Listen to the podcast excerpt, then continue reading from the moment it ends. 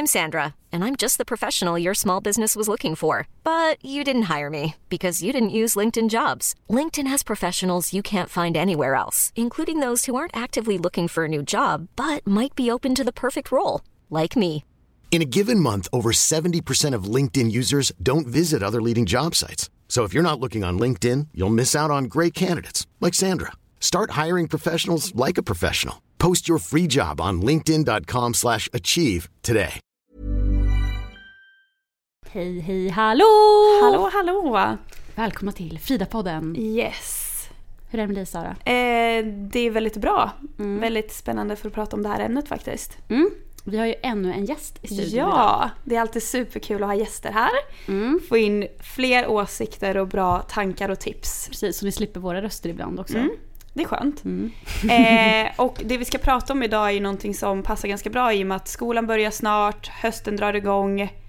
Ja, sommarenergin kanske börjar ta slut om man säger så. Mm. Och det är Så. helt enkelt ja, men prestationskrav, hög krav på sig själv. Mm. Mm.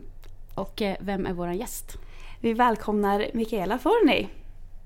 Hej, får jag prata nu? Eller skulle jag vara tyst? Nej. Ni varnade mig för hit. pauser så jag visste inte när får jag prata och när Nej, ska jag vara tyst? Men välkommen hit. Tack snälla Rara. Det är superkul att ha dig här. Mm, det är superkul att få vara här.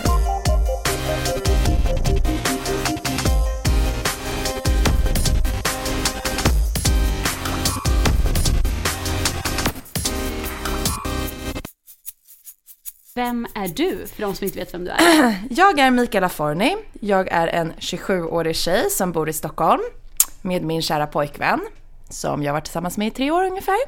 Eh, Jag tycker om att äta massa god mat. Jag är halvitalienska. Jag reser mycket, främst till Italien då av naturliga orsaker. Jag är temperamentsfull men väldigt glad. Jättekänslig, en riktig högkänslig person. Och så jobbar jag som bloggerska och författare. Härligt! Spännande. Mm. Jag bara, spännande med Italien, jag var där nyss. Första gången jag Var var, du? där. Ja, Ja, vad jag var härligt. där jag älskade det. Vart var du någonstans? Eh, I Rom då. Åh, Tänkte vad att jag måste veta av den först. Ja, Rom är ju fantastiskt. Det är en stad som bär på så otroligt mycket historia. Vilket gör att den är nästan lite... Det är liksom en speciell aura när man är i Rom. Den har eh, otrolig historia, fantastisk stad. Mm, Faktiskt, Bra val. väldigt, väldigt fin. Men eh, du har ju bloggat väldigt länge. Ja. I typ tio år eller ännu mer. Mm. Ja, 12 år. Shit. Ja. Och jag har ju typ läst din blogg i tio år. Är det Ja, ska- sant? Ja. Fan vad kul Typ att höra. Ja, sen jag var 16 eller Ja, då minns du när jag bodde hemma och Oh ja, liksom... ja. Outfitbilderna Fota i spegeln i och så. Oh ja, absolut. Ja, jag har ju bloggat sedan jag var Eh, 14. Då började jag. Mm. Eh, men när blev det liksom ett arbete? Eller ett jobb? Det blev ett arbete för mig. Först när jag började blogga, då var det ju inte så många som bloggade. Och då fanns ju inte Instagram och de andra sociala medierna, Snapchat och sånt som finns idag. Utan det startades någonting som heter internetdagbok, vilket alltså var blogg. Eh, och då satt man ju i andra typer av communities som alla ni som lyssnar kanske inte minns dem. Lunarstorm. Men vi kanske minns Lunarstorm, Playahead och den typen. Det var ju dåtidens Facebook. Men då i alla fall kunde man ju starta en nätdagbok, internetdagbok och det lät ju spännande så det gjorde jag. Ehm, och det var ju skitkul. Ehm, och sen så typ efter ett år eller någonting så blev jag en av de största bloggarna och det var egentligen för att det inte fanns så många bloggar. Så det var lätt att bli störst. Och efter när jag var 17 började jag få betalt för bloggen. Och när jag var 18 och tog studenten kunde jag leva på bloggen. Och det har jag gjort sedan dess. Men hur gick det att kombinera liksom skolan med att blogga? För det var ändå ett jobb. Det var ju Då. ganska speciellt eftersom att eftersom blogg inte var så vanligt. Idag kan jag tänka mig att det är ganska många som går i skolan som driver en blogg oavsett om man får betalt för den eller om det är ett fritidsintresse. Så tror jag att det är ganska många som har sociala medier som man uppdaterar vid sidan av skolan. Det var det ju inte då. Eh, och jag drev en modeblogg så att det var mest jobbigt för att folk skulle hålla på så himla mycket åsikter. Och liksom så retas eller pika om det och vara så här. Ja, ska vi ta någon jävla dagens outfit nu eller? Och liksom, de skulle alltid hålla på och så här, jävlas. Det var väl snarare det som var jobbigt. Inte att orka med båda två. Jag läste media och journalistik. eh, på gymnasiet. Så jag hade ganska mycket nytta av det jag lärde mig faktiskt i det jag hade i gymnasiet. På det jag liksom gjorde i min blogg och jag ville utveckla i den liksom riktningen jag ville gå till då när jag skulle sluta skolan. Så att jag tyckte bara det var kul att kunna göra båda två samtidigt. Eh, när du, alltså, kände du något så här att du var tvungen att uppdatera hela tiden i och med att du blev störst? Att du behövde uppehålla den hela tiden? Ja, säger. självklart. När jag gick i trean på gymnasiet då blev jag ju anställd som liksom, heltidsbloggerska för Stureplan.se. Eh, som de var ganska, hade några ganska stora bloggare. Eh, och då är det såklart är det ett jobb och man har ett avtal med ett företag. Då har man ju såklart obligationer att liksom sköta sig. Men det var ju en helt ny värld. Från att ha varit tonåring och jag bodde liksom i en så här helt vanlig förort, gick i en helt vanlig skola, hade helt vanliga kompisar och sen helt plötsligt bli så här känd bloggerska och få massa pengar för att blogga också, vilket var ändå typ det roligaste jag visste. Det var ju bara adrenalinkick extra allt liksom. Det var ett otroligt adrenalinrus och jäkligt kul liksom. Men hur var du som tonåring? Jag var nog en mix av högt och lågt och allt möjligt Det är skit.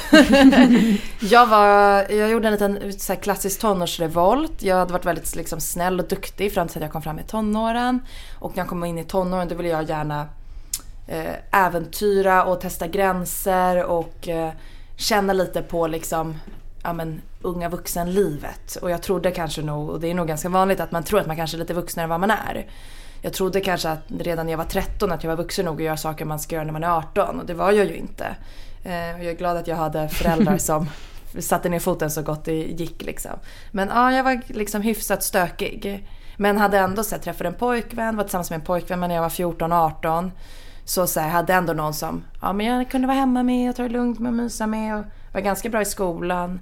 Men ja, det var liksom lite högt och lågt. Berg och dalbaneperioden. Jag tror att ganska många kan känna igen sig i det. Mm, det tror jag verkligen. Det handlar mm. väldigt lite om att så här, hitta sig själv också.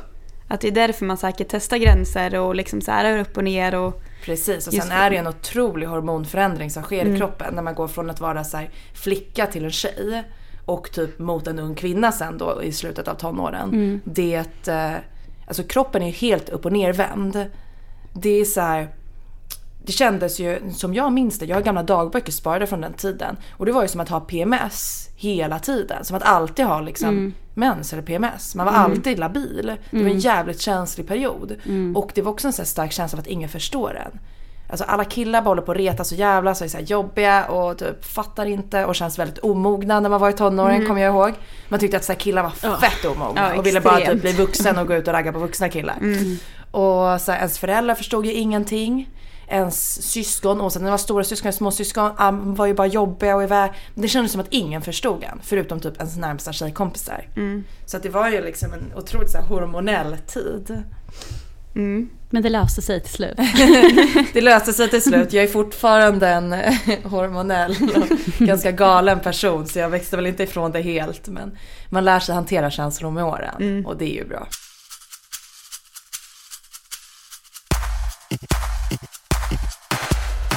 Men livet som man fick se genom din blogg då, som jag läste när jag först bodde i Linköping från början och drömde om ett fancy liv i Stockholm.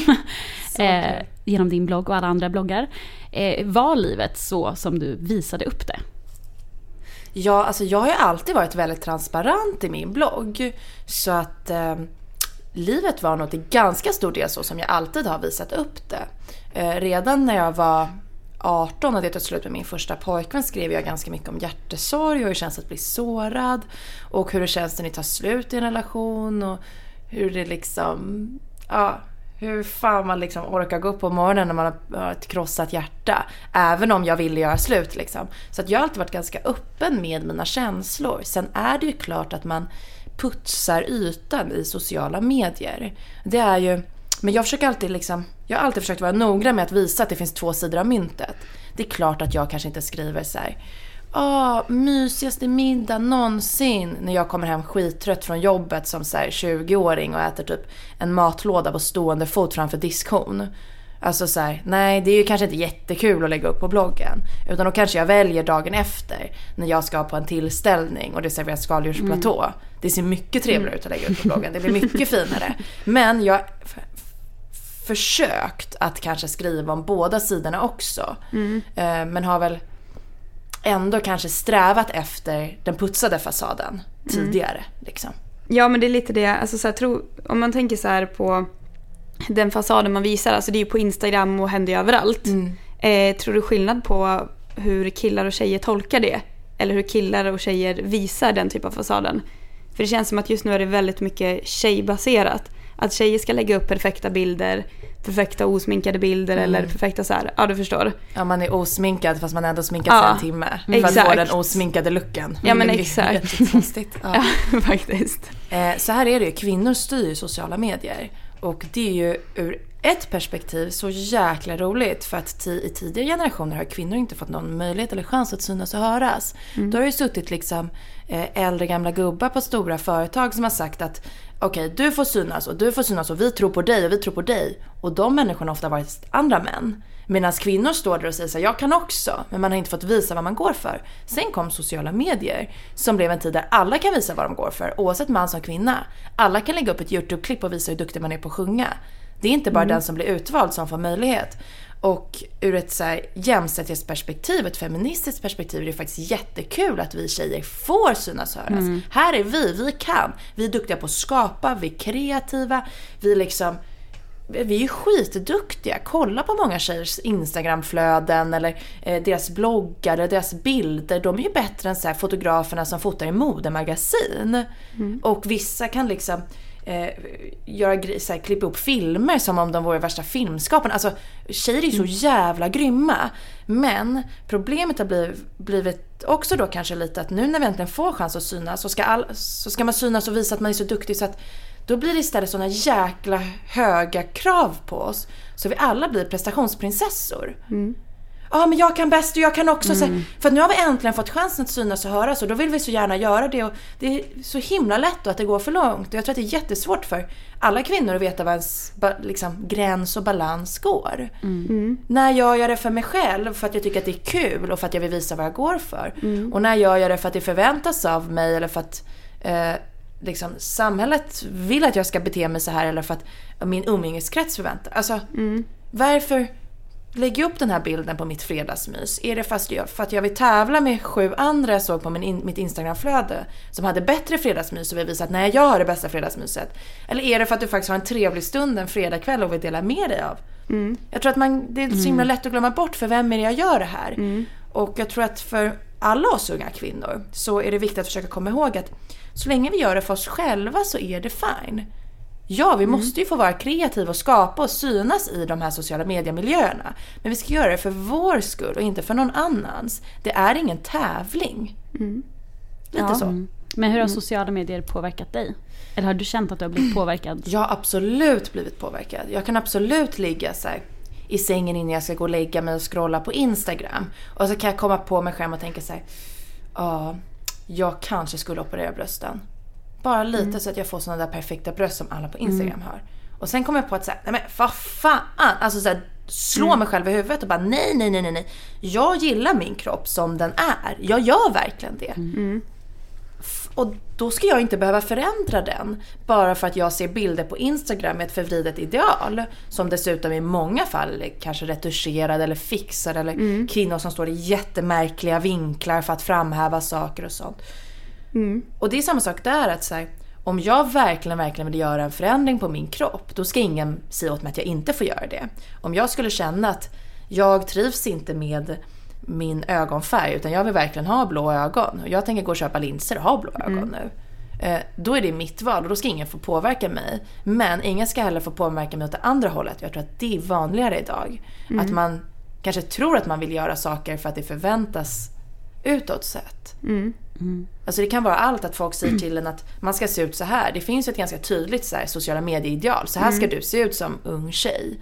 Du ska vara brun, du ska vara smal, du ska vara, ha långa ben, du ska ha en sån glipa mellan låren, du ska ha en stor rumpa. Fast fortfarande Sandra ska du ha smal. modellkropp. Vilket så här, det blir ju väldigt svårt. Alla föds ju inte som Beyoncé liksom. Nej. Du ska ha perfekta bröst, du ska ha fylliga läppar, du ska ha långa ögonfransar, du ska ha stort lockigt hår som alltid ska vara perfekt Hollywood-lockat.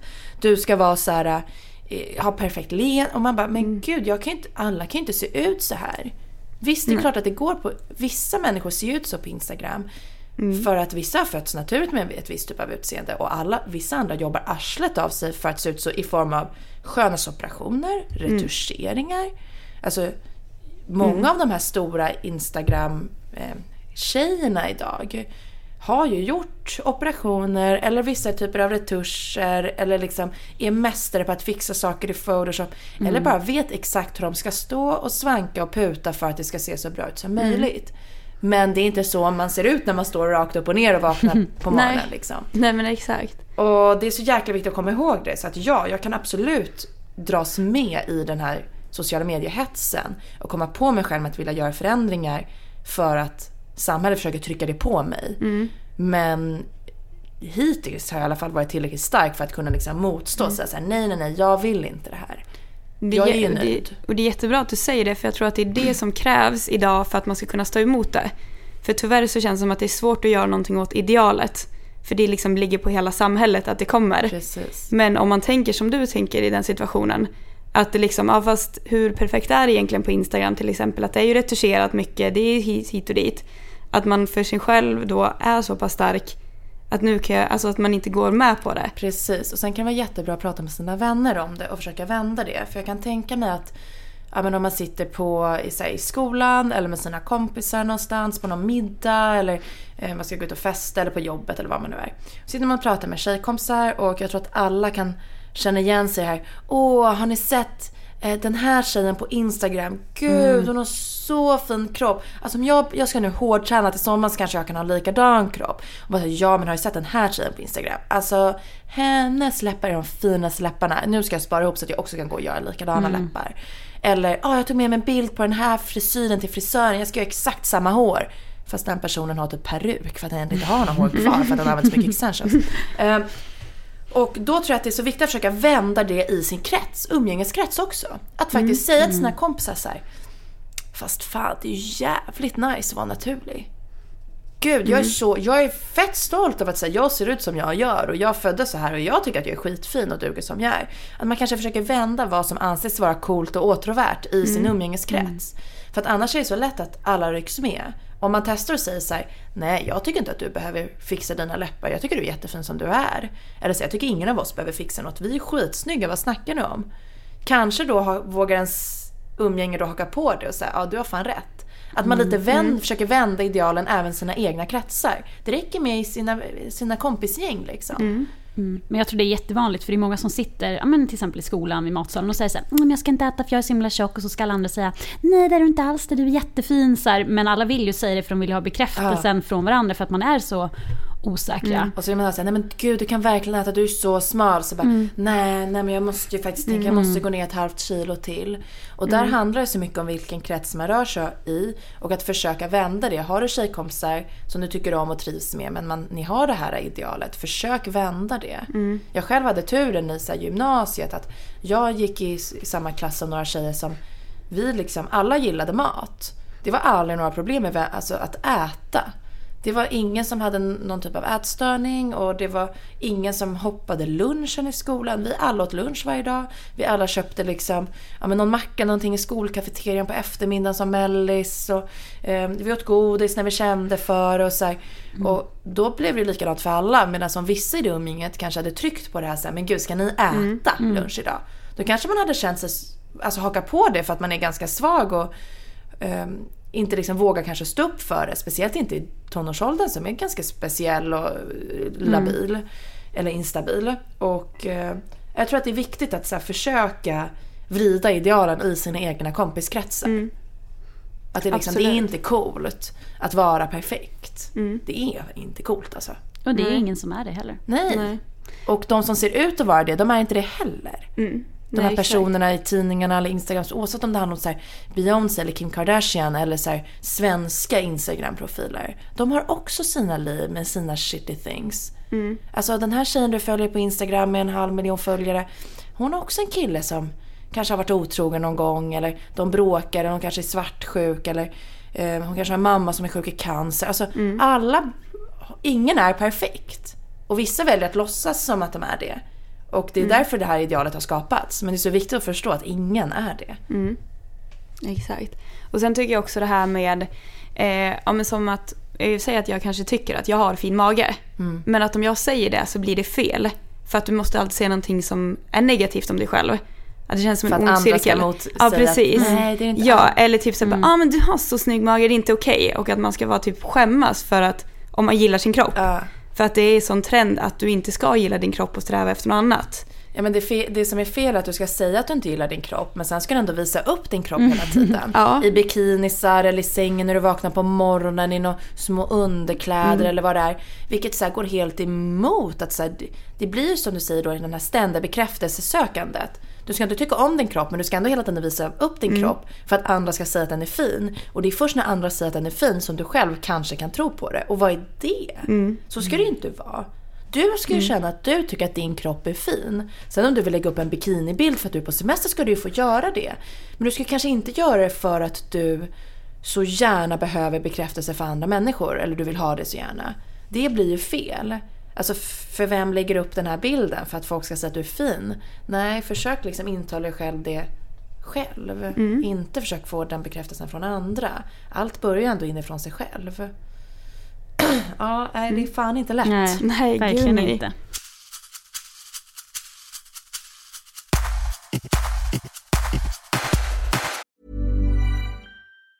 Hey, it's Danny Pellegrino from Everything Iconic. Ready to upgrade your style game without blowing your budget? Check out Quince. They've got all the good stuff shirts and polos, activewear, and fine leather goods, all at 50 to 80% less than other high end brands. And the best part? They're all about safe, ethical, and responsible manufacturing. Get that luxury vibe without the luxury price tag. Hit up quince.com slash upgrade for free shipping and 365 day returns on your next order. That's quince.com slash upgrade. Hiring for your small business? If you're not looking for professionals on LinkedIn, you're looking in the wrong place. That's like looking for your car keys in a fish tank. LinkedIn helps you hire professionals you can't find anywhere else, even those who aren't actively searching for a new job but might be open to the perfect role. In a given month, over 70% of LinkedIn users don't even visit other leading job sites. So start looking in the right place. With LinkedIn, you can hire professionals like a professional. Post your free job on linkedin.com slash achieve today. Men sen kom ju du till en punkt i ditt liv då det kanske var lite för mycket. Ja. Ja, jag tror att jag kände efter ett tag att så här, alltså vad fan är det jag håller på med?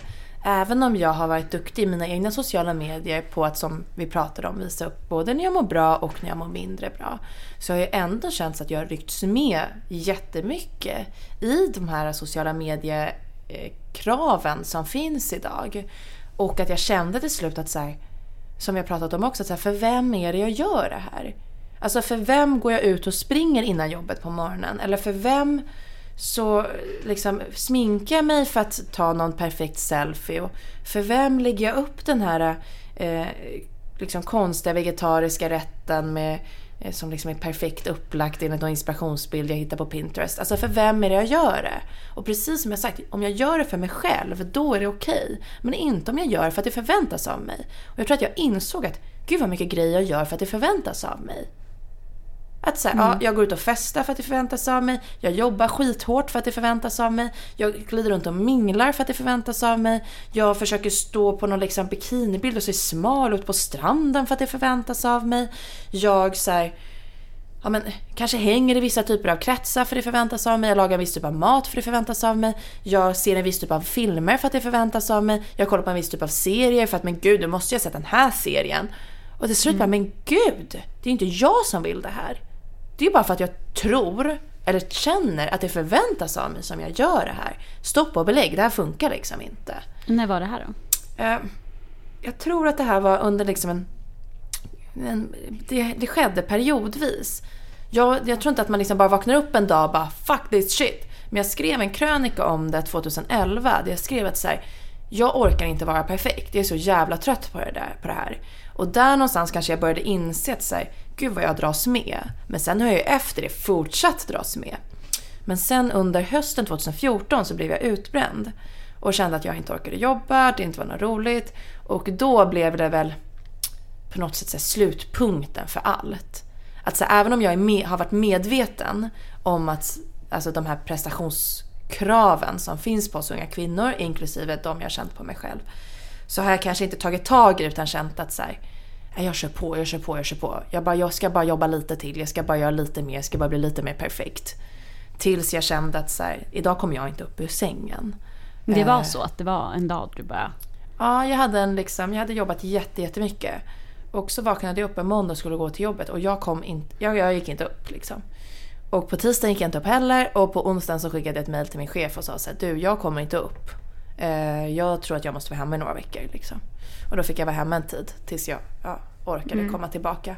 Och efter det så, eh, jag kom inte tillbaka på 100% efter det. Jag var trött, min kropp var trött. Min hjärna var slutkörd liksom. Eh, det var verkligen så här. Ja, det blev verkligen så här, det går inte mer. Så ett år senare så när jag insåg att så här, jag kommer inte komma tillbaka på 100% då sa jag ju upp mig och valde att omvärdera mitt liv och vad jag tycker att framgång är liksom. Och vad jag vill göra av mitt liv. Men vad skulle, du, vad skulle du säga är tydliga, eller så tecken på att man är på väg dit? Jag tänker, för det kan ju hända när man går i skolan också. Precis. Alltså det kan hända för alla människor. Det här är också jättebra att veta att det är inte den som jobbar mest som nödvändigtvis måste vara den som går in i väggen. Vi lever ju en tid idag där man tänker att så här, den som blir utbränd eller den som blir deprimerad eller trött eller eh, vad det nu är. Det är den som jobbar mest och som är mest framgångsrik, alltså som tjänar mest pengar. Jag vet inte, eh, den som kanske har bäst betyg i skolan och sitter och pluggar hela tiden och dessutom har ett extra jobb på det. Eller den som Eh, i vuxenvärlden jobbar som jurist och går hem från kontoret klockan ett på natten varje natt och är där åtta varje morgon. Men det behöver inte vara den personen. För att det handlar inte om liksom, hur många timmar du jobbar eller pluggar. Utan det handlar om vad din kropp klarar av, det är jätteindividuellt och det handlar om pressen som sätts på dig. Till exempel bland kvinnor så är det de flesta kvinnor som går in i väggen är, eh, alltså, eller jättemånga kvinnor som går in i väggen är mammalediga. Och då tänker man ju såhär, mamma ledig.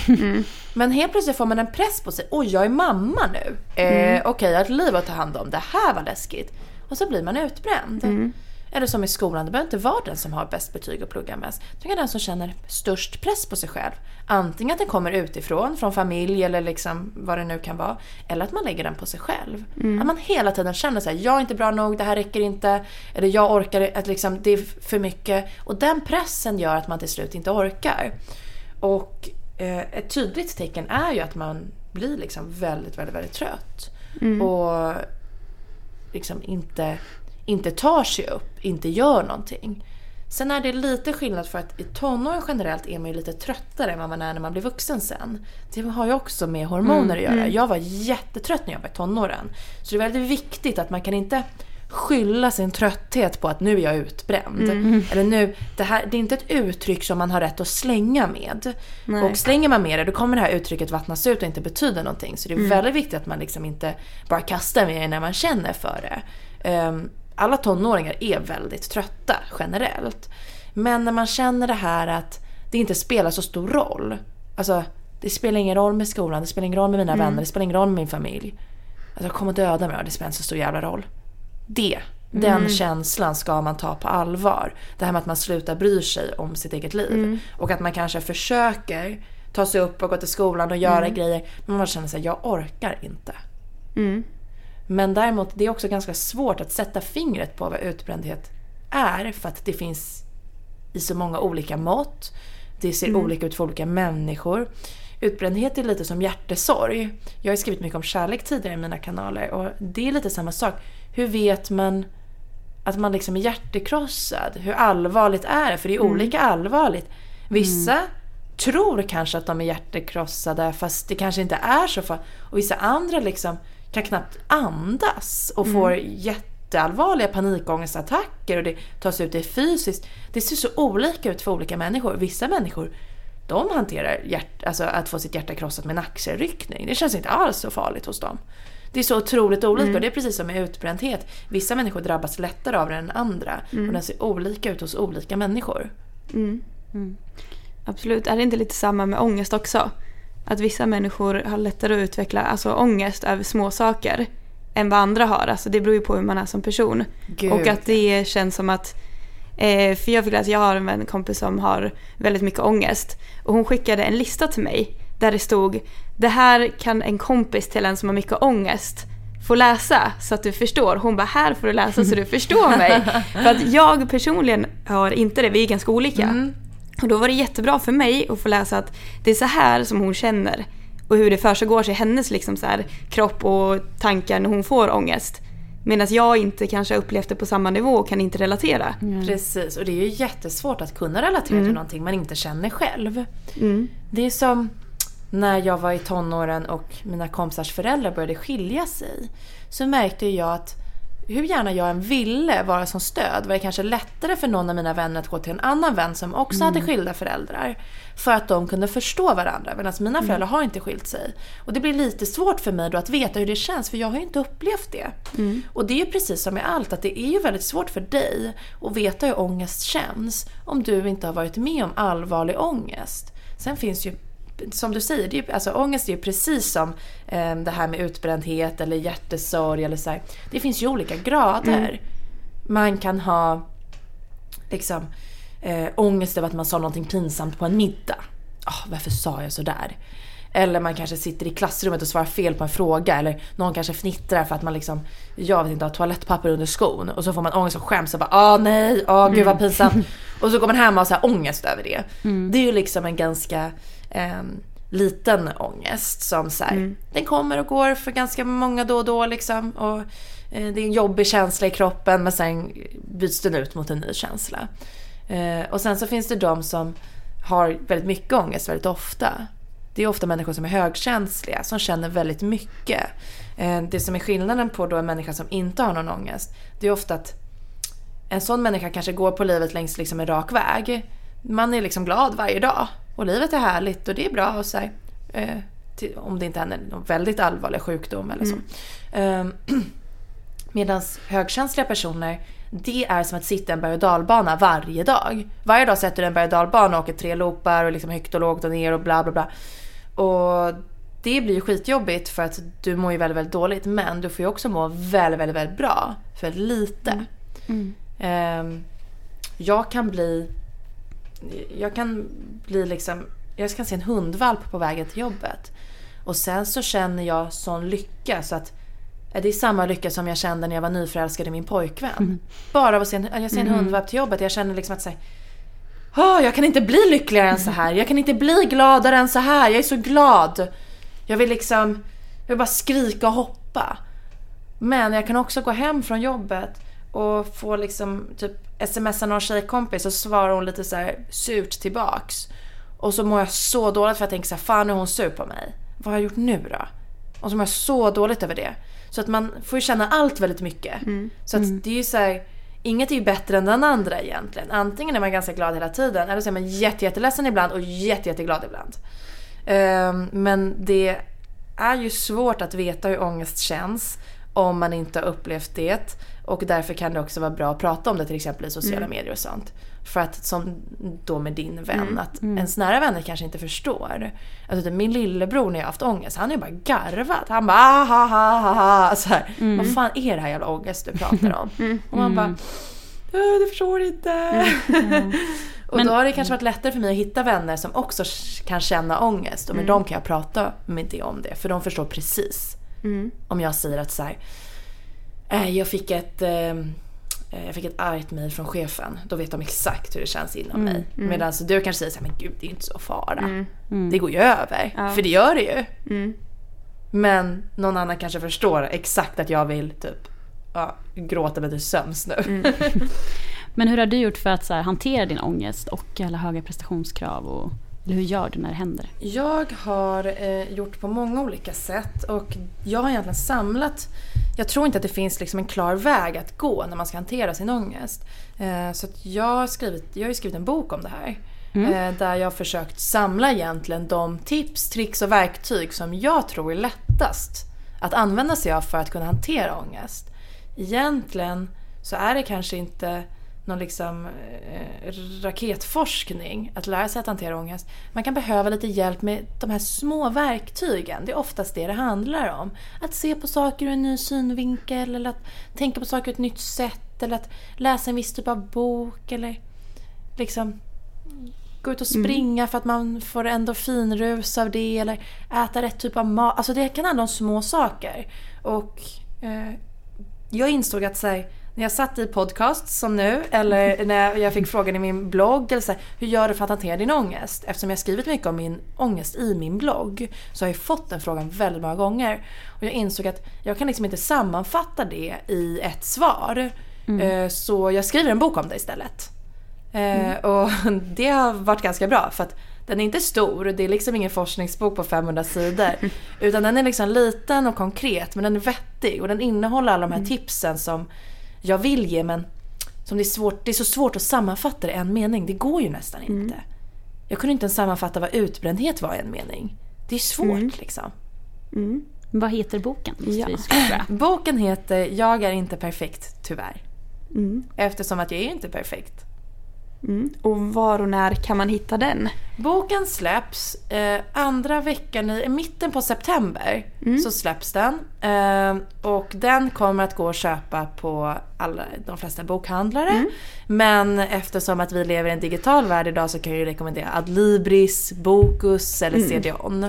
Där boken kommer att finnas. Yes. Och redan nu innan den släpps så kan man ju eh, bevaka boken. Så du kan gå in på till exempel Adlibris och så kan du klicka på bevaka. Och sen så då får du ett mejl när den har kommit och då kan du beställa den på en gång.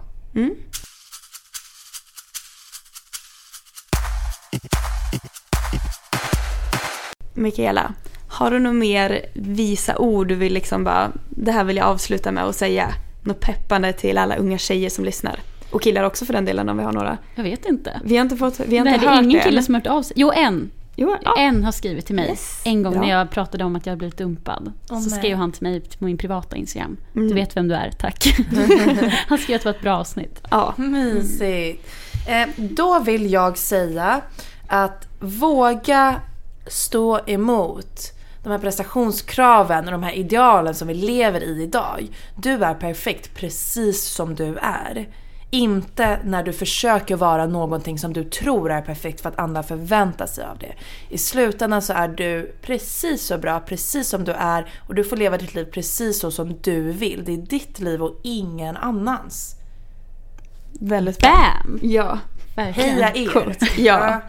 Svinbra. Men vi får tacka extremt mycket för att Verkligen. du ville komma och gästa oss. Tack snälla för att jag vill Jättekul. komma. Tack snälla ni som lyssnade och hoppas ni tar mina sista ord till er. Heja, heja, heja er. Ja, absolut. Så hörs Ja. vi nästa vecka. Ja, och tills dess så finns vi på Instagram under Frida-podden. Yes. Mm. Och så hörs vi nästa vecka. Ja, ha det bra. Hej då! Puss puss, hejdå!